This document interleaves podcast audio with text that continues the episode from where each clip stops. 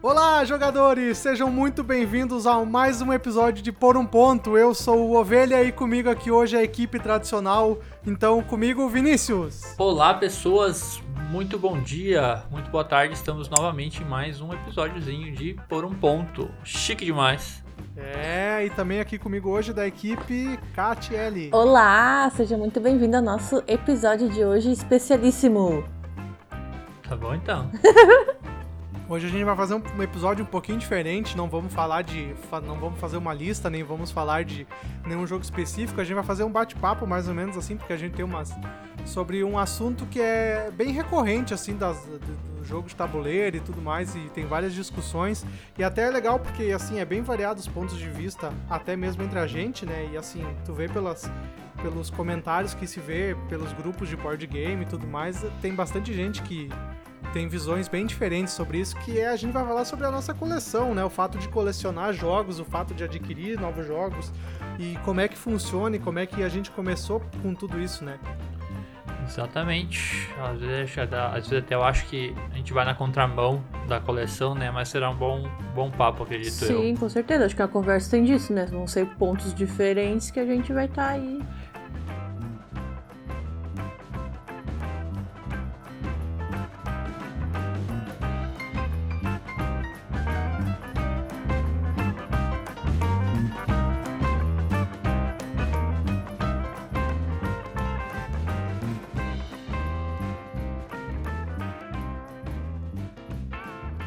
Então, eu queria começar levantando um tópico assim que a gente, até entre a gente aqui, eu e vocês, a gente tem um ponto bem diferente, né, sobre a coleção e adquirir jogos e manter na estante e tudo mais, que assim, vocês já falaram em até episódios anteriores que não colecionam, né, se o jogo não tá vendo mesa, vocês não têm pena de se desfazer, enquanto eu, assim, eu sou mais apegado aos jogos, né, então assim, mesmo eu não tendo alguns jogos não vendo mesa um bom tempo, eu não consigo me desfazer deles, porque eu tenho, assim, tipo, por exemplo, o Battlestar Galactica, que hoje não se encontra mais à venda, eu muito dificilmente, mesmo não vendo mesa por um bom tempo, eu não vou abrir mão dele, porque eu sei que ele é difícil de conseguir e é um dos meus jogos favoritos, então assim, mesmo apesar de tudo isso, eu não vou abrir mão dele, sabe? Uhum. Apesar de estar um ano parado, assim. Agora com a pandemia perdeu todo o controle porque eu não tô mais jogando. É, não leva em consideração. Mas assim, mesmo antes, né?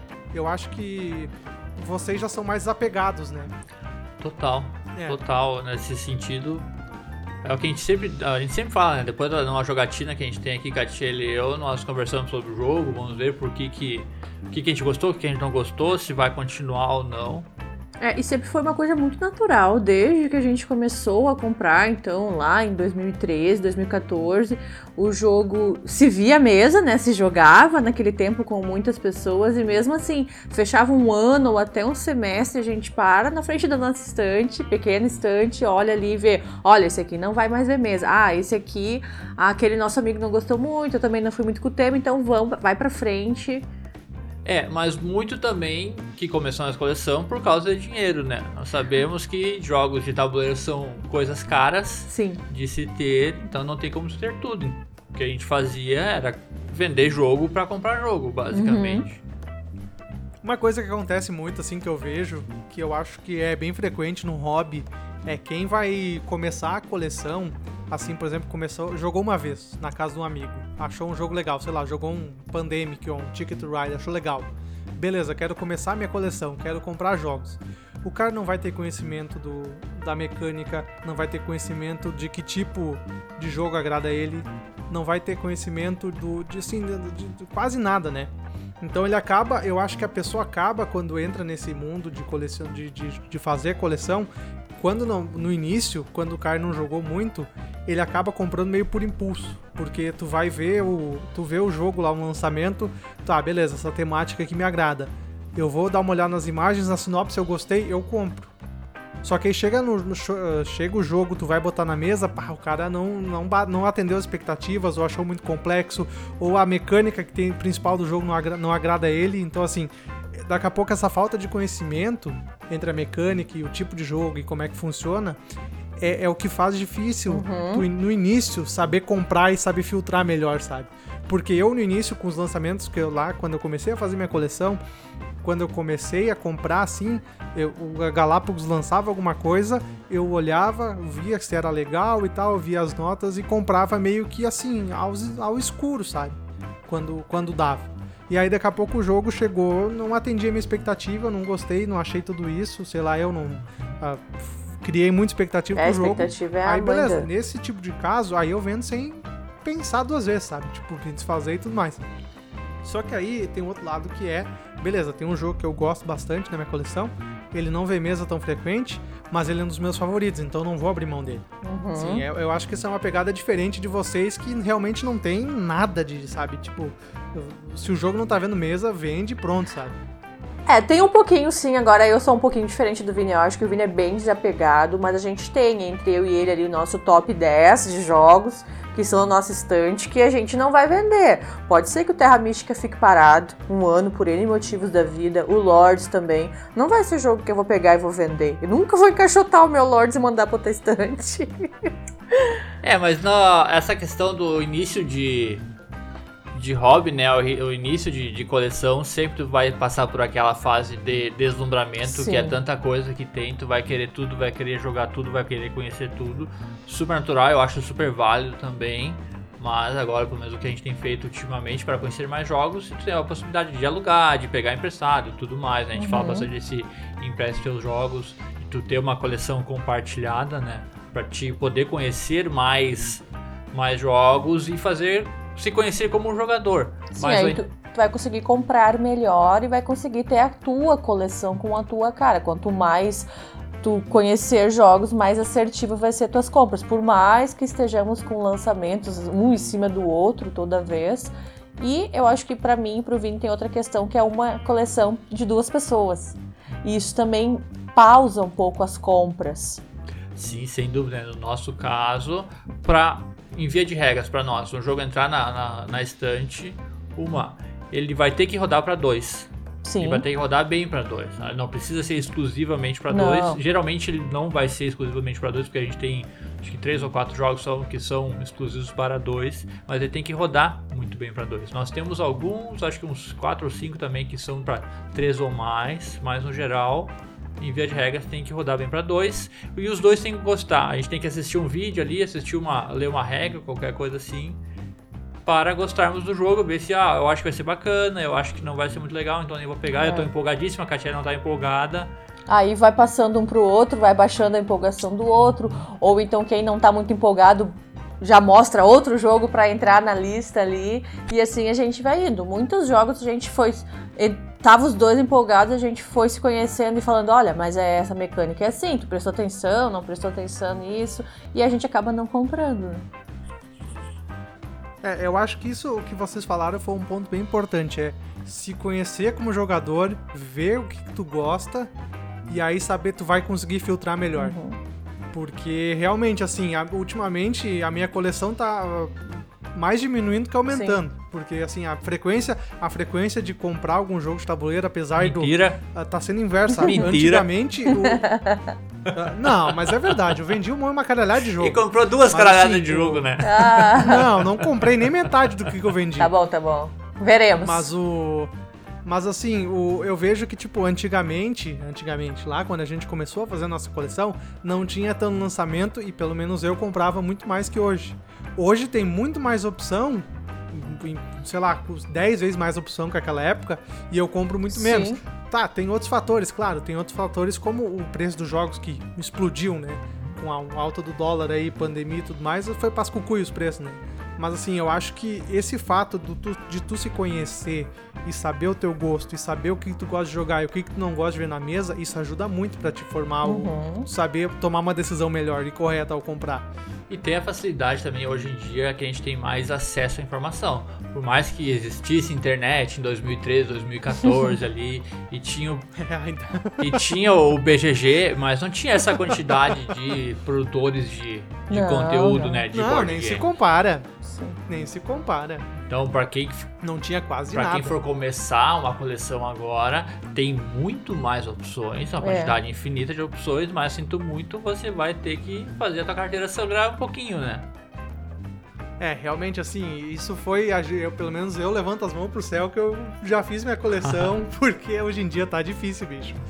É, começar agora, mas eu tenho a vantagem de tá saindo tudo, e tá saindo tudo em português, por assim dizer. É. Não precisa, não tem a necessidade de tu importar um jogo hoje em dia, tanto de lançamentos nacionais, quanto lançamentos de autores nacionais, né? Uhum. O pessoal brasileiro que tá lançando jogo de alta qualidade. É, isso é outra coisa, né? Os jogos nacionais têm crescido bastante nos últimos anos, né?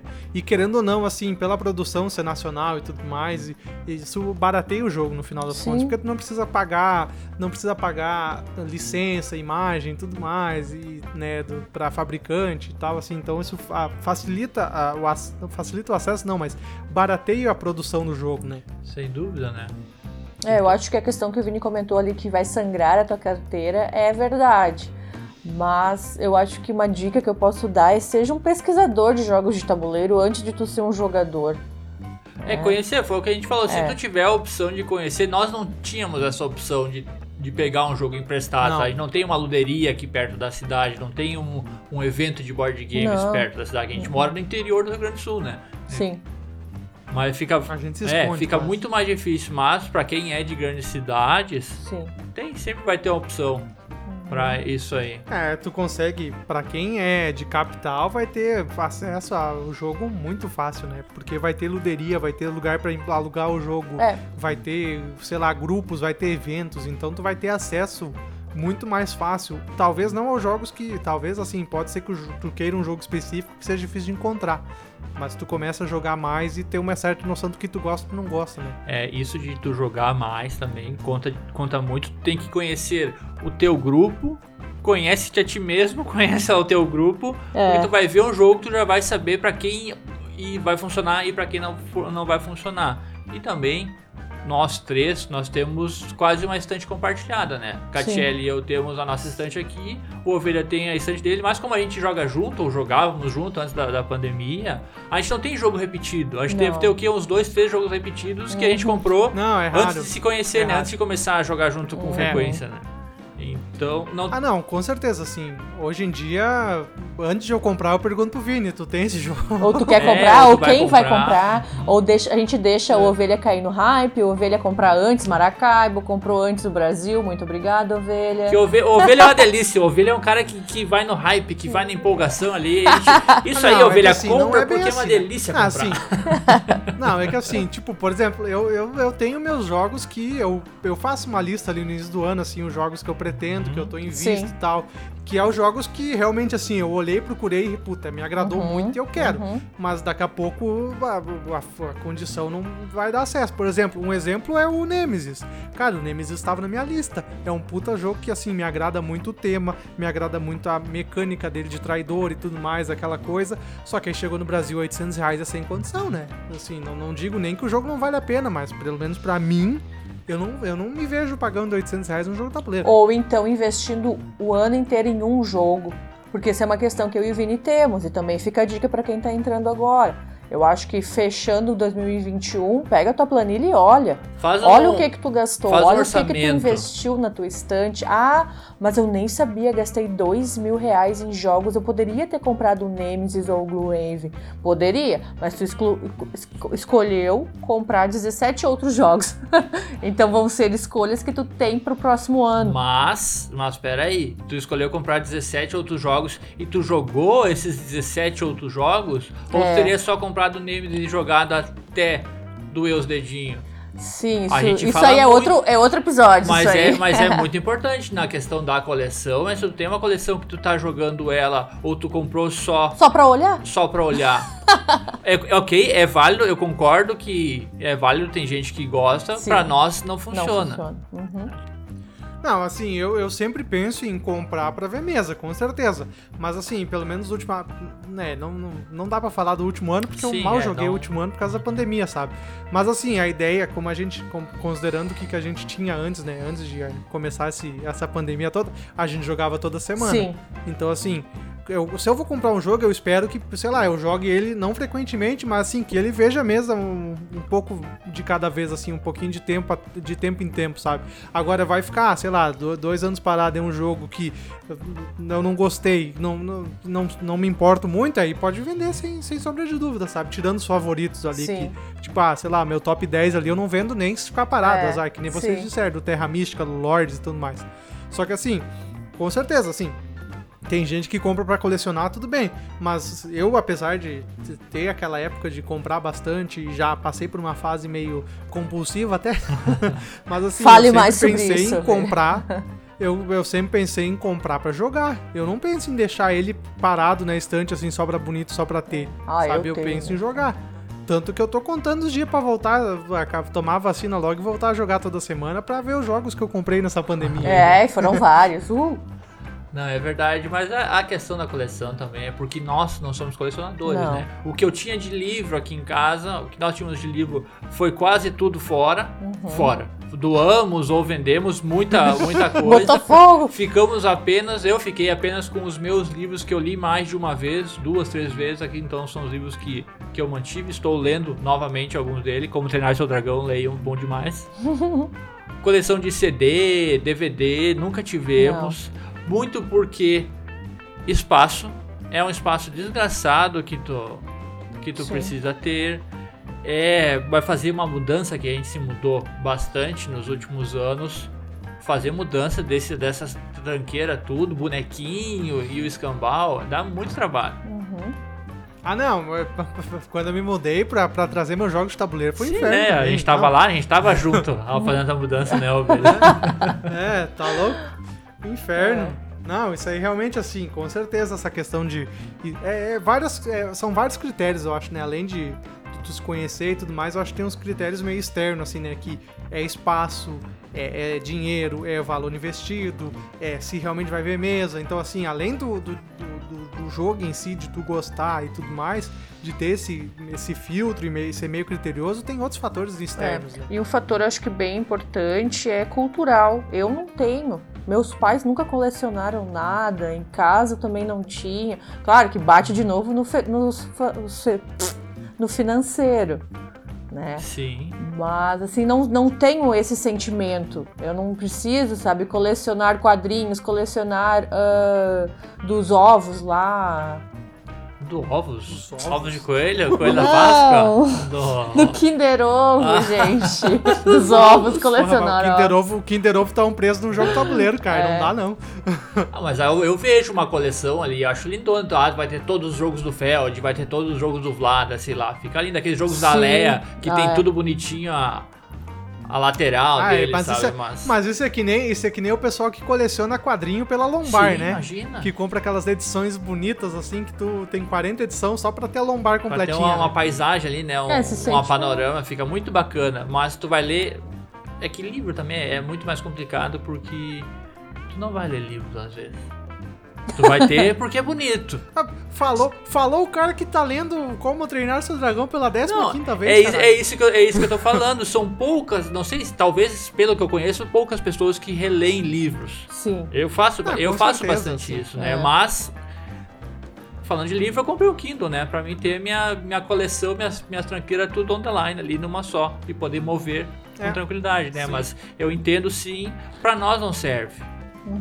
Isso, por todas essas questões ali, peso e tamanho, e a gente, falando de nós, Venâncio Aires, é uma cidade super úmida, que se tu vai ter esse monte de tranqueira ali, vai dar mofo e vai ter muito mais manutenção, ainda tem mais esse trabalho da manutenção da tua coleção. Realmente, a coleção no inverno aqui é difícil, viu? Então é mais um fator que pra nós pesa bastante. Sim, né? Com certeza, e voltando ali que tu falou, conhece-te a ti mesmo, conhece a tua coleção, é muito isso, cada um tem que se entender com a estante que tem, mas ainda eu quero dizer que a tua estante tem que fazer sentido pra ti, né? Seja na mesa, seja na mesa ou no coração, sei lá, se tu tá satisfeito. Se tu tá satisfeito, se tu não tá siga teu coração, né? Se tu não tá se endividando e falando com a girota amigo pra pra comprar todo jogo. Eu vi num grupo de WhatsApp, estão vários grupos aí esse ano, me botaram em vários grupinhos de BG, BG mundo afora, Brasil afora, um pessoal que tava dizendo, eu vou vender uns móveis aqui de casa que eu não uso e eu vou comprar um lançamentinho aí que teve. Aí tá virando craque quase isso. Não, eu vou vender uma geladeira e uma poltrona, eu consigo fazer esse financiamento coletivo, sabe, do bruxão? Pois é, o cara fez. E a mulher dele quer o pescoço dele, mas tudo bem. Não, aí são questões mais extremas, aí são pontos mais extremos. Mas aí é pessoal que tá no... Assim, eu acho que quando o negócio de tu comprar um jogo de tabuleiro vira algo negativo, que tu, sei lá, tu se individe, tu cria problema pra ti, com a tua família, de relacionamento, alguma coisa desse tipo, aí eu já acho complicado, sabe? Eu acho que a gente tem que trazer um psicólogo pra vir falar sobre isso. Eu acho que assim, eu acho que realmente, assim, apesar do nosso ponto de vista, eu acho super válido o ponto de vista de vocês, mas eu também não acho errado meu ponto de vista. Não, sabe? É bem o que eu disse. Eu acho que não dá pra julgar, se o cara tem condição financeira pra comprar todos os jogos e tem espaço e ele tá satisfeito com essa porra, seja feliz, cara. Vocês têm todo o direito de estar errado. Todo o direito. Que a gente fala, é outra visão mesmo, é bem diferente do Ovelha, assim, pra nota a gente quer reduzir mais ainda a nossa estante, a gente vai conhecendo mais jogo, mas pra mim conhecer um jogo novo não quer dizer que eu quero que ele esteja na minha vida pra sempre, daqui pra frente, pode ser que eu passe um ano muito bom com aquele jogo, e pronto, descobri aquela mecânica, melhorei como jogadora, vou pra frente, ele vai pra frente também, vai pra outra casa, é bem diferente eu e o Vini, assim, da grande maioria. É o que a gente tem feito bastante, né? Realmente assim, eu também penso em a médio prazo, curto, médio prazo, dar uma diminuída na coleção de novo, sim, sabe? Daqui, sei lá, daqui meio ano aí a gente voltar a jogar, que tomara que dê tudo certo, né? Até final do ano a gente voltar a jogar toda semana, dar uma analisada de novo, ver o que pode ser vendido, sim, sabe? Porque com certeza vai ter coisa que... É que assim, como eu disse, como a gente jogava junto antes da pandemia, né? A gente tem muito de todo jogo uma semana, como eu e vocês tem uma coleção grande, então assim, é difícil repetir jogo.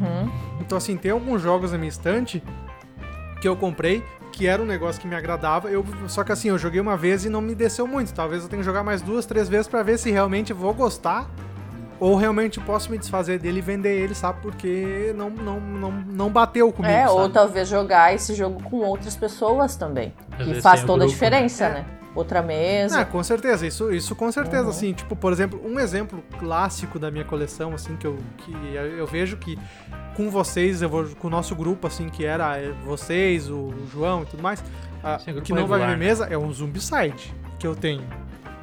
Só que eu dificilmente vou me desfazer dele, por quê? Porque eu vou jogar com o pessoal do trabalho, que nunca jogou na vida, ou nenhum outro jogo, ou vou jogar com pessoas, uns outros amigos que não são habituados a jogar, eu boto o Zombicide e ele faz um sucesso desgraçado na mesa, sabe? Os caras ficam falando uma semana do trabalho do jogo, sabe? Então, assim, apesar de não ser meu gênero favorito, co-op, não ser o tipo de jogo que me agrada muito atualmente, eu não me desfaço dele por causa disso. Pelo social. Porque eu sei que se eu vou, sei lá, pra um churrasco com os conhecidos, sei lá, ou qualquer coisa desse tipo, assim, uma social, uma festinha, uma janta, e eu levar ele com umas pessoas que nunca jogaram nada, e eu levar ele, vai ser sucesso, os caras vão surtar com esse jogo, sabe? Então por isso eu me desfaço. Esses também são alguns fatores. Então, tem alguns jogos aqui na minha estante que eu, apesar de eu ter e não ser muito meu estilo, eu mantenho porque eu sei que daqui a pouco eu vou numa janta com o pessoal da empresa, ou vou fazer alguma outra coisa, eu vou levar eles, eu sei que vai ser sucesso, sabe? Não, super concordo. Tem que ter... São esses jogos que tu vai ter pra apresentar pra outros jogadores, né? É o caso de manter um Catan em casa, é super compreensível se tu vai apresentar pra outras pessoas, né? No dia a dia tu não vai jogar no teu grupo regular, mas tu vai apresentar pra outras pessoas, sem dúvida. A gente sabe a importância que tem esses jogos, né, de entrada, mas vai estar ali bonito, parado, né? Mas sim, coleção.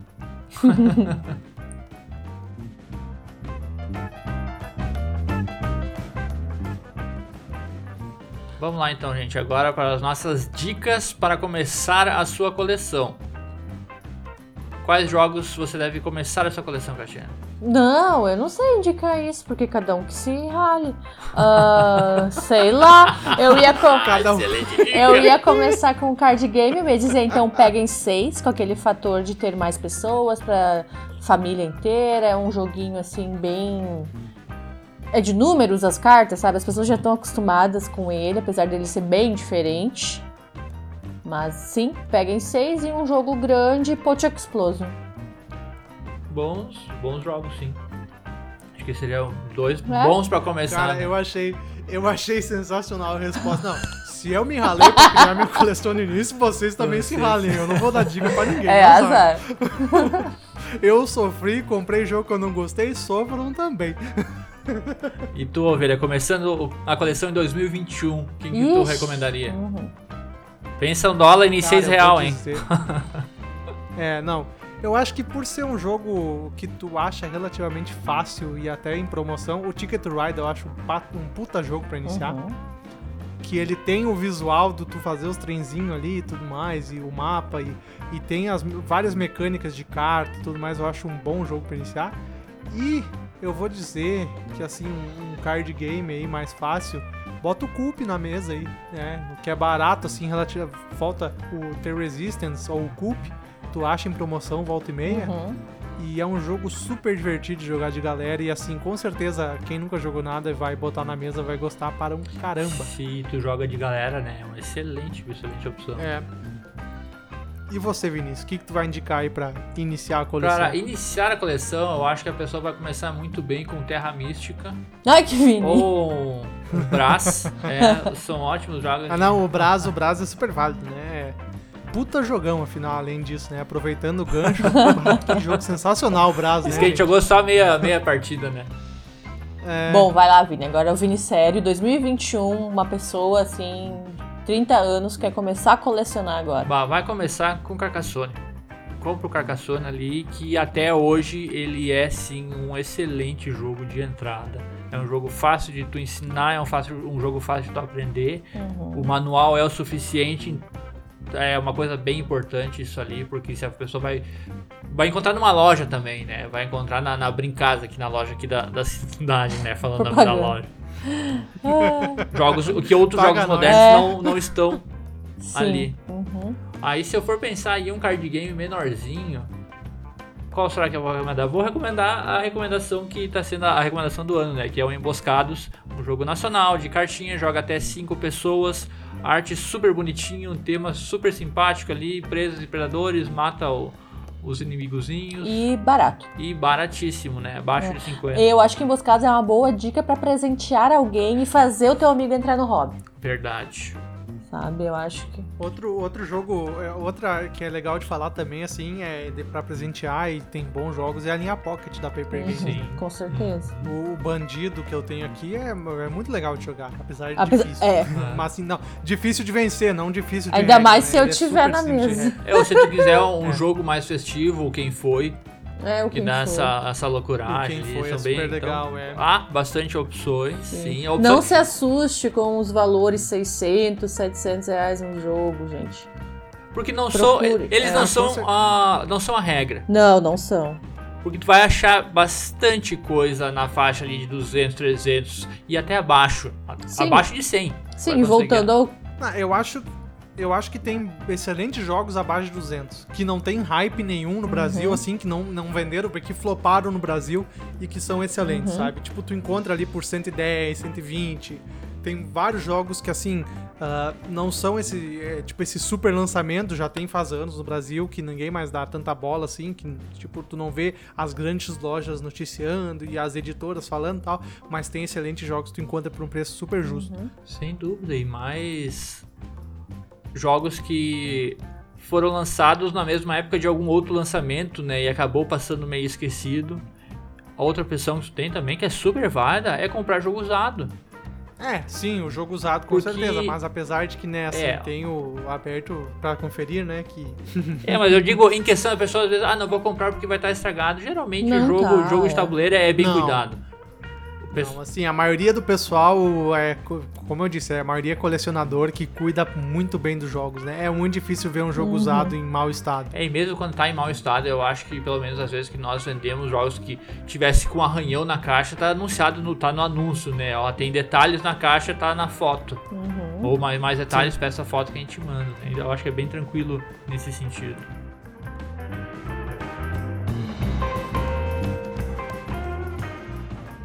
E assim chegamos a mais um final deste episódio que falamos sobre coleções, como começar, como não começar, como convencer os amiguinhos a comprar jogos para você não poder comprar. É, não precisar comprar. E é isso. Eu tô esperando tu comprar o Ruína de Jacan. Estou esperando ser anunciado, ser lançado, na verdade. Nós chegaremos lá. E é isso. Se você quiser deixar recadinhos para nós estamos nas redes sociais, em todas elas, no @por um ponto, um com numérico. Nós temos também um site, veja só que chiquetura, um belo site feito pelo nosso amigo Ovelha, porumponto.com.br. É muito ponto. Você pode entrar em contato também pelo nosso e-mail, contato@porumponto.com.br. É, mandem causos aí, eu quero ler e-mails nesse podcast. Me mande seus causos, o que aconteceu. Se você é um colecionador ou se você não tem dinheiro para colecionar. É, manda tuas tristezas ali, manda. Que manda a gente tudo. Vai ler aqui e vai explanar, né? Para todo mundo. Desabafa com a gente. Fala que eu te escuto. É isso então, foi bacana demais essa conversa. Valeu. Eu acho que foi super válido, né? Rendeu bastante, então é isso. Até semana que vem. Um abraço e até mais. Valeu, tchau, beijo.